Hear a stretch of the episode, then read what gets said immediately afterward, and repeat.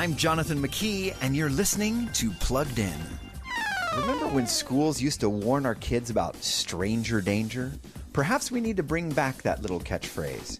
You see, today, 8 out of 10 young people would like to be a social media influencer, getting sponsors for fun videos on YouTube or creative posts on Instagram. But this requires lots and lots of followers.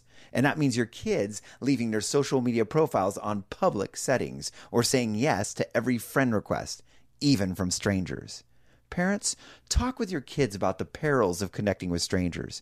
Teach your kids how to recognize predatory behaviors. And if for some reason they must friend people they don't know, then teach them how to turn off their location services, such as Snap Maps, so that those folks can't see where they are right now. For more about that device in your kid's pocket, visit pluggedin.com slash radio. I'm Jonathan McKee for Focus on the Family's Plugged In.